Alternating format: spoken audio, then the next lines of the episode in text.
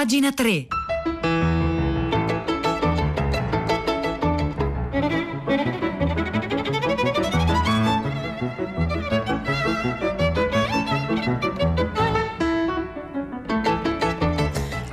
Le 9.52 secondi di questo giovedì 13 agosto 2020. Buongiorno a tutti, Silvia Bencivelli al microfono di pagina 3 vi dà il bentornati, la cultura nei giornali, nel web e nelle riviste.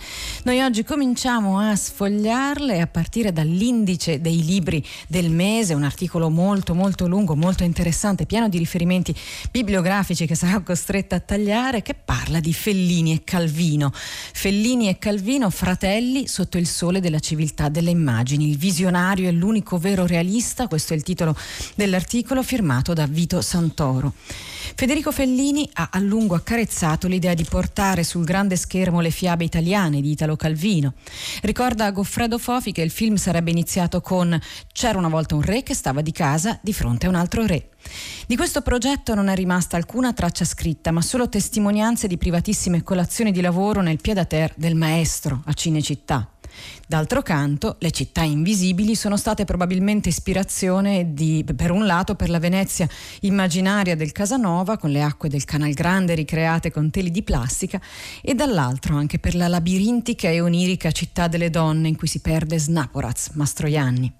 E in omaggio a Fellini, Calvino scrive nel 1974 la celebre autobiografia di uno spettatore, nata come prefazione al libro Quattro film, che riuniva le sceneggiature dei Vitelloni, La dolce vita, Otto e mezzo e Giulietta degli spiriti. Ed è Calvino a suggerire a Damien Pettigrew l'idea di Sono un gran bugiardo, documentario intervista del 2002, in cui l'opera di Fellini viene considerata come il risultato delle sue bugie, cioè di quelle finzioni supreme che rivelano la persona che le ha create. E allora prosegue Vito Santoro, quante cose in comune avevano Calvino e Fellini, insomma, e anche questo rapporto con le immagini, ma partiamo dalla scarsa volontà di raccontarsi fedelmente, diciamo così. Io, confessa lo scrittore, ha scritto Calvino una volta, sono ancora di quelli che credono che di un autore contino solo le opere, quando contano, naturalmente. Perciò i dati biografici non li do o li do falsi o comunque cerco sempre di cambiarli da una volta all'altra. Consapevolezza della menzogna che Fellini non sembra avere. Sì, io ricordi, però guarda che me li invento molte volte. Non riesco più a fare una distinzione con le cose che sono proprio accadute. Tanto è vero che mia mamma ogni tanto mi dice: Ma quando mai tu sei scappato con il circo? Ma quando mai hai fatto questo o quello? Ma quando mai sei stato in un collegio? Invece a me pare proprio che sia successo. Vedi un po' che cosa vuol dire avere un'immaginazione accesa. Fellini, un grande bugiardo dunque, di grandi bugiardi verso se stessi e verso gli altri. Sono a vario titolo i suoi personaggi, sono pieni i suoi film. Ma poi andiamo avanti, altri, punto, altri, punti di contatto biografici tra Fellini e Calvino, per esempio l'appartenenza a una città di riviera, Adriatica per l'uno, Fellini, e Ligure per l'altro, Calvino, che è cresciuto a Sanremo. Un'adolescenza segnata dai rituali del regime fascista e da un'educazione repressiva e traumatizzante di stampo religioso per Fellini, e quindi quante grottesche figure di religiosi che popolano il suo cinema è di stampo laico, ma non per questo meno rigido, per Calvino che scriverà Ho conosciuto solo la repressione laica più interiorizzata e da cui è meno facile liberarsi. Calvino aveva i genitori entrambi scienziati, lo ricordiamo. E poi una voglia di raccontare scaturita dalla passione di entrambi per i fumetti, in particolare per le storie illustrate del Corriere dei Piccoli, pubblicate all'epoca senza i balloons, sostituiti da tre o quattro versi in rima baciata, collocati al di sotto di ogni disegno. Topolino, Mandrake il mago, Flash Gordon, il gatto Felix, Buck Rogers, tutti personaggi che hanno popolato la loro fantasia. Su quei vecchi giornalini a fumetti, racconta Fellini, la mia generazione ha trovato la possibilità di evadere e di contestare le processioni, le adunate, i campi Dux. La vera letteratura americana non è stata per noi solo quella dei Faulkner e degli Steinbeck, ma anche quella degli inventori di Arcibaldo, Petronilla, Dick Fulmine, Braccio di Ferro. All'America abbiamo potuto perdonare tutto, anche l'imperdonabile, grazie alle immagini liberatorie storie che ci ha regalato attraverso i suoi fumetti e il suo cinema. Fellini e Calvino sono poi contemporanei della nascita dell'immagine mediatica ed entrambi sono ben consapevoli del fatto che lo sviluppo concomitante del cinema e della stampa illustrata abbia determinato una nuova forma di rappresentazione. È il dispositivo mediatico a creare l'avvenimento e non viceversa. Anche Calvino ama disegnare, i suoi fumetti finiscono per essere pubblicati sul Bertoldo, tra l'altro vincerà un concorso per la vignetta più stupida dell'anno. E poi c'è il cinema di cui Calvino si nutre quotidianamente, in particolare quello hollywoodiano degli anni 30 e, e, mentre Fellini, lo sappiamo bene, con le caricature, insomma, era diventato famoso. Nel 1937 aveva fatto una serie di caricature di attori famosi e poi l'anno successivo sulla Domenica del Corriere aveva pubblicato le sue prime vignette umoristiche. Nel 1939, trasferitosi a Roma all'età di 19 anni con mamma e sorella, si guadagna da vivere come caricaturista. Aveva aperto un negozio negozio che si chiamava Funny Face Shop, dove per poche lire disegnava le caricature della gente di passaggio. E poi aveva fatto il vignettista vero e proprio, collaborando con riviste umoristiche molto note come il 420, il Marco Aurelio e il Travaso. Insomma, il mondo feliniano nasce sulla carta e finisce col dare vita a un universo di immagini, a un altrove in cui realtà e sogno si armonizzano, un'allucinazione paradossale, una percezione collettiva di oggetti, persone e luoghi assenti. Il cinema è un sogno che nel suo farsi presente è qualcosa che di reale ha effetti reali, è qualcosa che turba, che scuote, colpisce e aumenta le nostre facoltà conoscitive. Il visionario, secondo Fellini, è l'unico vero realista. E poi per entrambi c'è una diffidenza nei confronti del neorealismo, a cui negano il carattere di scuola o di movimento organizzato e cosciente. Calvino, per esempio, nella prefazione del 1964 al Sentiero dei Nidi di Ragno, riconduce, come è noto, il suo romanzo di esordio al clima generale del dopoguerra, quando, tra virgolette, si era carichi di storie da raccontare, ognuno aveva la sua, ognuno aveva vissuto vite irregolari, drammatiche, avventurose, ci si strappava la parola di bocca. Nell'ottica di Fellini invece il neorealismo si riduce pressoché esclusivamente al magistero di Roberto Rossellini. Il neorealismo, dirà, è solo ciò che ha fatto Roberto, anzi neppure, è un unico film, è Paesà. Anche Roma città aperta, per quanto importante, era una storia di impianto tradizionale, raccontata secondo le convenzioni di sempre. E i film che sono venuti dopo si sono soltanto sforzati di orecchiare, hanno cercato di ripetere a casaccio una lezione irripetibile. Non a caso, nelle loro opere di esordio, dell'uno o dell'altro, Calvino racconta la resistenza attraverso gli occhi di un bambino, privilegiando un punto di vista onirico e fiabesco. Fellini, la fuga della, dalla realtà di provincia di una versione moderna di Emma Bovary, un Emma Bovary dallo sguardo infantile, che parte alla volta di un mondo da sogni dei fotoromanzi. Quindi prosegue Vito Santoro qui sull'indice dei libri del mese con questo lungo articolo che io chiedo scusa, sto forzosamente tagliando il visionario e l'unico realista, quindi insomma Calvino con la scrittura e Fellini con il cinema mirano a suscitare immagini da dove prima non ce n'erano oppure a rivedere le immagini già viste sotto una diversa angolazione, cioè a vedere di più, a penetrare così a fondo nelle cose fino a trasfigurarle e a pervenire a un effetto di realtà. È lo sguardo calviniano dall'opaco all'aprico, al quale rimane fedele anche quando osserva paesaggi artificiali creati dalla fantasia di altri artisti. È la parabola del signor Palomar, che si presenta come un uomo cinema mosso dalla volontà di osservare quello che è intorno a lui al fine di trovare un'armonia in mezzo a un mondo tutto di lineamenti e stridori. E poi, per andare a conclusione, ci sono anche le critiche dell'uno verso l'altro. Per esempio, Calvino riflette criticamente sull'opera di eh, Fellini e a proposito della, volce, della, dolce vita fa una critica, mm, la stessa critica che poi farà Alberto Moravia. Contesta al film una rappresentazione dell'intellettuale come una figura velleitaria, disperata, talora irrazionalistica, in cui lui non si riconosce. Nell'autobiografia di uno spettatore, Calvino chiarisce la natura dell'anti-intellettualismo di Fellini. Il maestro contrappone all'arida lucidità intellettuale raziocinante una conoscenza spirituale, magica, di religiosa partecipazione al mistero dell'universo. La traiettoria esistenziale del protagonista della dolce vita non rispecchia tanto una vicenda di perdizione quanto una vicenda di formazione ed emancipazione da una serie di illusioni, quali l'arte, la cultura, il successo, con il raggiungimento di uno sguardo più disincantato, più distante e quindi più veritiero sulle cose. L'articolo lo trovate sull'indice dei libri del mese, firmato dal critico e saggista Vito, Santoro, parla di Fellini e Calvino, fratelli sotto il sole della civiltà delle immagini, si intitola Il visionario è l'unico vero realista.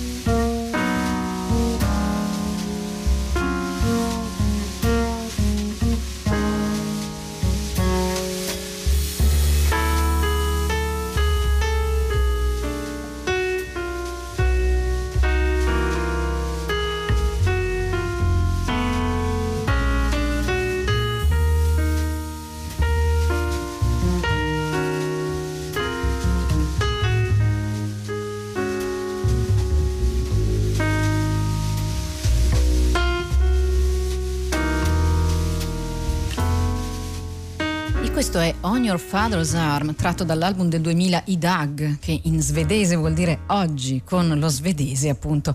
Lars Erik Norstrom al pianoforte, Bruno Raberg al contrabbasto e Terry Sandby alla batteria ed è sulle loro note che do subito il buongiorno a Rosa Polacco. Ciao Silvia, buongiorno.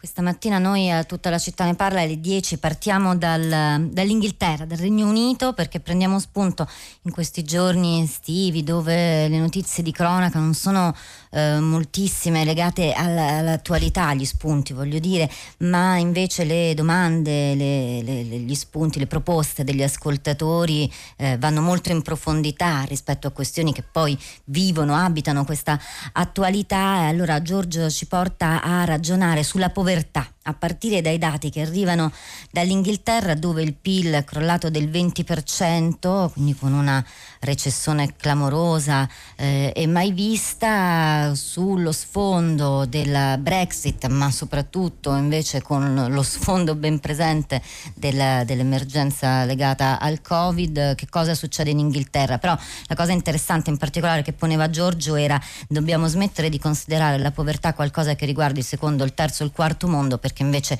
riguarda il primo. Guardiamo l'Inghilterra, guardiamo gli Stati Uniti, guardiamo l'Italia e noi è qui che guardiamo questa mattina.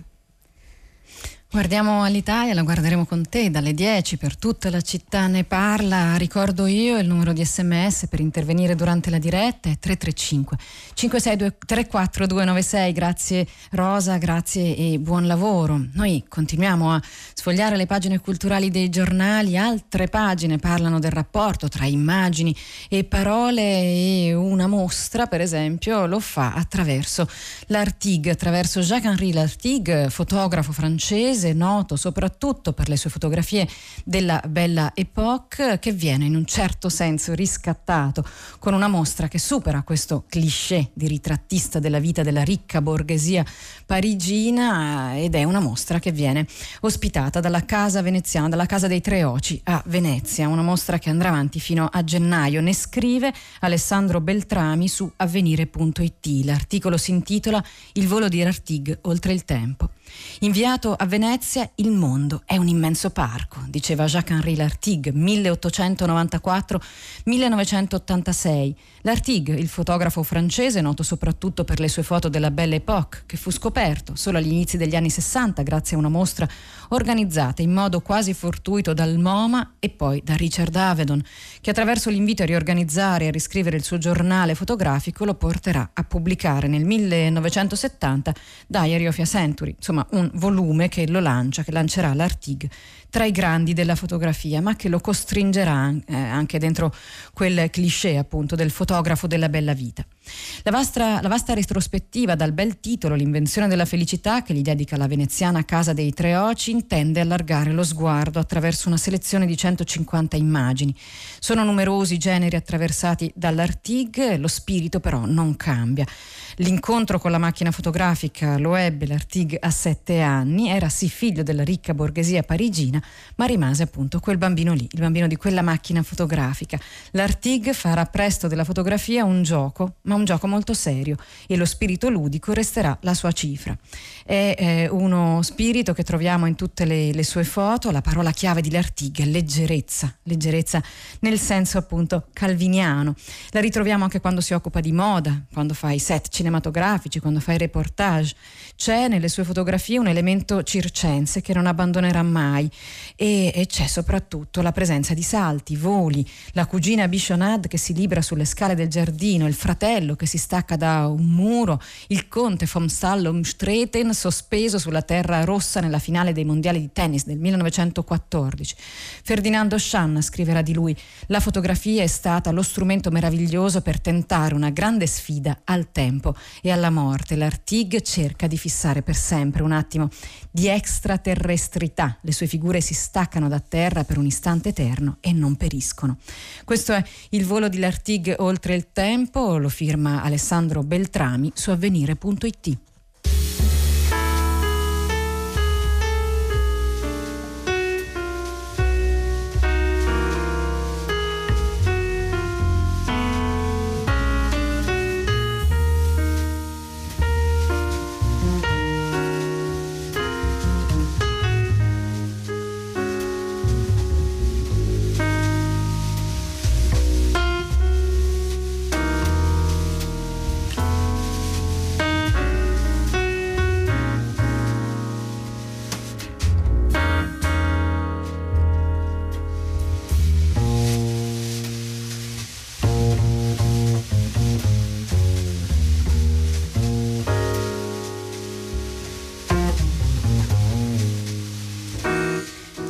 qui al 335 5634 296 c'è chi come R ci ringrazia per questo articolo, per l'articolo che abbiamo letto dall'indice che riconferma una non evidentissima comunanza tra Fellini e Calvino e c'è chi invece ci scrive come Matteo per ricordarci un altro grande personaggio che è morto l'anno scorso, esattamente un anno fa, Luigi Lunari, grande drammaturgo, insomma eh, effettivamente il 15 agosto del 2019, traduttore, saggista, sceneggiatore che è morto appunto a Milano.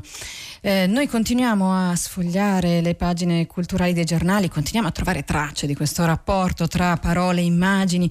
Ovunque. Il libraio.it con un articolo a firma Francesca Moretti ci porta in Africa, in Africa attraverso la penna di un enfant prodige della letteratura africana che si chiama Emmanuel Iduma, nato in Nigeria nel 1989 oggi insegnante alla School of Visual Art di New York, fondatore peraltro di un magazine letterario che parla proprio di Africa, un percorso di vita, un curriculum ricchissimo questo di Duna che ha eh, fatto, neanche trentenne, un gran tour dell'Africa, da Dakar a Dula, da Bamako a Benin, da Khartoum a Casablanca, eh, una esperienza da cui è nato un libro, Lo sguardo di uno sconosciuto, pubblicato in Italia da Francesco Brioschi, editore. Si tratta di un viaggio, scrive Francesca Moretti qui su libraio.it, un viaggio non da intendersi come qualcosa vissuto strettamente sul piano fisico, cioè come uno spostamento di corpi, qui ad avere primaria importanza sono i risvolti esistenziali Iduma non solo riflette sull'Africa contemporanea, sulle sue molteplici contraddizioni, ma anche sul suo personale modo di stare al mondo. Tanti piccoli mondi che lo incontrano, l'artigiano, il fotografo cieco, l'amante, la guida, il traduttore, i facchini, i mendicanti, uno zio morto in guerra, i migranti. A ognuno di loro lo sguardo dello scrittore Iduma regala la possibilità dell'immortalità, ancorando la loro esistenza a un'immagine o a delle parole. Quello di Duma infatti è anche un saggio sull'arte della fotografia e sui suoi significati più reconditi e soprattutto è un testo sullo scorrere del tempo e sull'evoluzione dei, pa- dei rapporti umani. Certe persone, scrive, credono che la macchina fotografica porti con sé dei fantasmi che affiorano quando la foto viene scattata.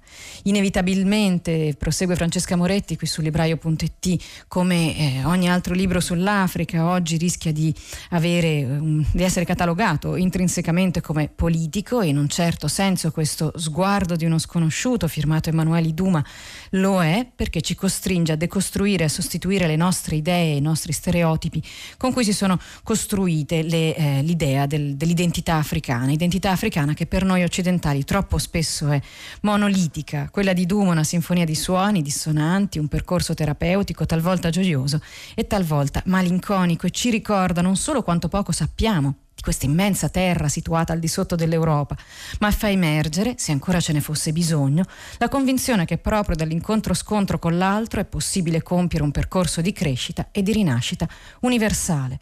Questo è con Iduma, uno sguardo sconosciuto e poetico sull'Africa contemporanea dal libraio.it.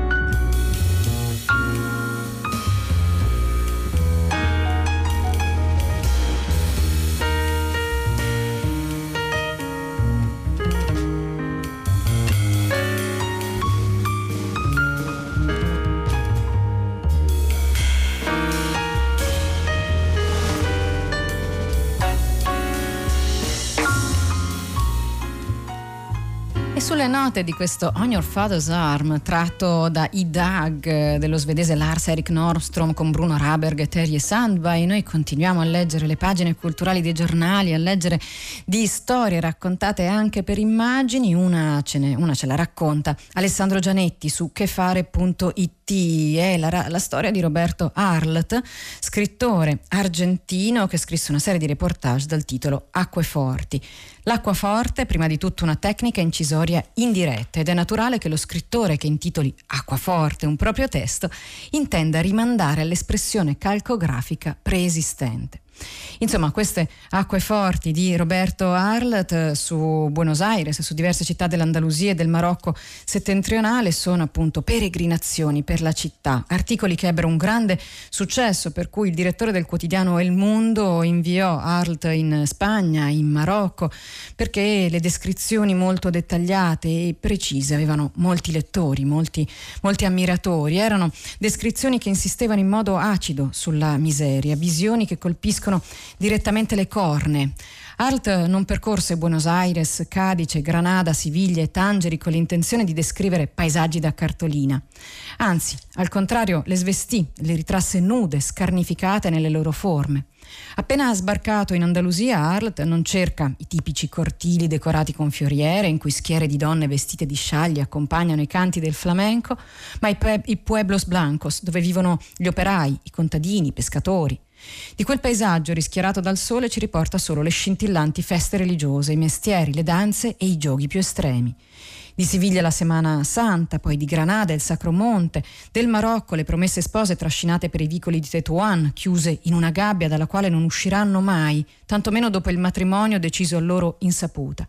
E del mercato di Tangeri scrive: Al centro di questo circolo di pietra c'è il raccontastorie, l'Oxei e il clam scalzo con i piedi gonfi e lividi, una gellaba nera sulle spalle, il volto mongolo, sottile, color del tabacco, con un muschio di barba bianca sul mento e vivaci occhi trasversali.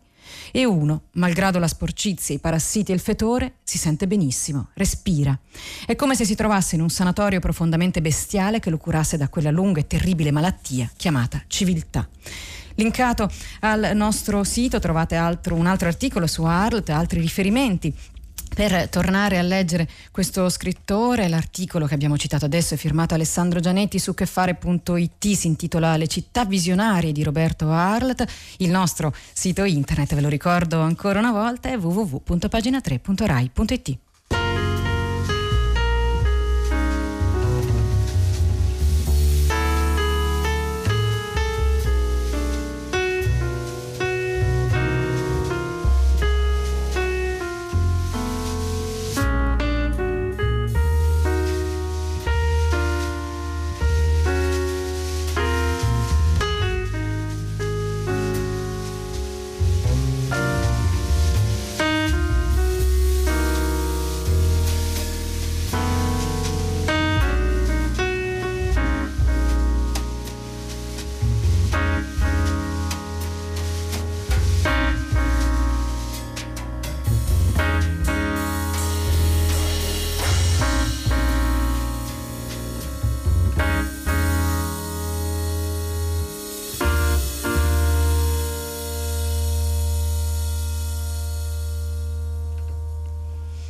Ed erano le ultime note di On Your Father's Arm che ci ha accompagnato in questa puntata di oggi qui a pagina 3 e noi per concludere vi vogliamo leggere un pezzo che non c'entra molto con quello che abbiamo raccontato fino a oggi ma è invece molto pertinente con quello che ci sta succedendo.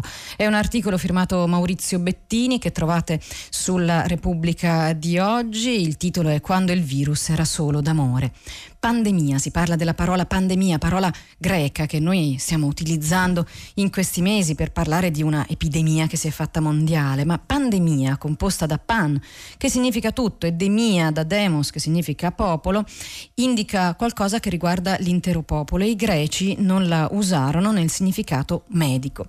Bettini spiega infatti che a creare questa parola furono gli scienziati europei a partire dalla fine del XVIII secolo, ricalcandola sul modello di epidemia. Epidemia sì è una parola che esiste negli scritti ippocratici. Ma i greci eh, non conobbero la pandemia in senso medico, eh, fecero uso del largo aggettivo pandemos relativo a tutto il popolo, riferendolo a una sfera lontanissima dalla malattia cioè da quella occupata dalla dea Afrodite, da Eros e dall'amore che queste divinità suscitano attorno a loro. Davvero una bella differenza. Il culto di Afrodite Pandemos, o Pandemos io mi scuso, l'Afrodite di tutto il popolo è testimoniato in molte città, da Atene a Tebe, a Megalopoli, a Naucrati e così via.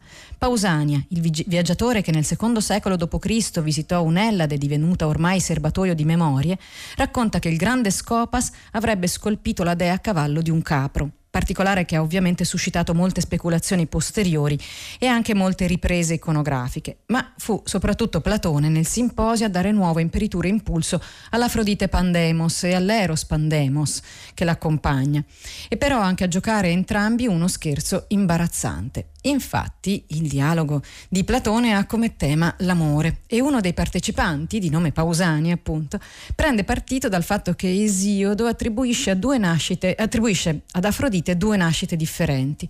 Una prima volta la definisce nata da Urano, allorché i genitali del dio, recisi dalla lama del figlio Crono, caddero nella spuma del mare. Una seconda volta la dice figlia di Zeus e Dione, cioè Platone eh, parla di due Afroditi, non di una soltanto. La prima, che assieme a Eros e Uranio ispira l'amore puro, spirituale, quello che nasce fra un adulto e un giovinetto, animati entrambi da nobili sentimenti, e una eh, seconda che ispira l'amore di tutto il popolo, quello più comune, quello che mira al corpo piuttosto che all'anima, ed è diffuso fra coloro che amano le donne e non i fanciulli.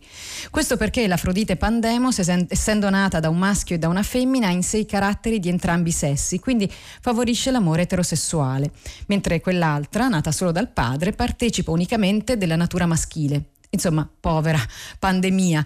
Pausania relega il suo amore a un rango inferiore che farà presto diventare semplicemente volgare. Questo nonostante che il medico Erissimaco, intervenendo nel dialogo subito dopo Pausania, cerchi di rimettere le cose un po' a posto, sostenendo l'idea che in realtà tutti gli amori sono buoni, sia quelli uranici che quelli pandemici. È solo una questione di temperanza.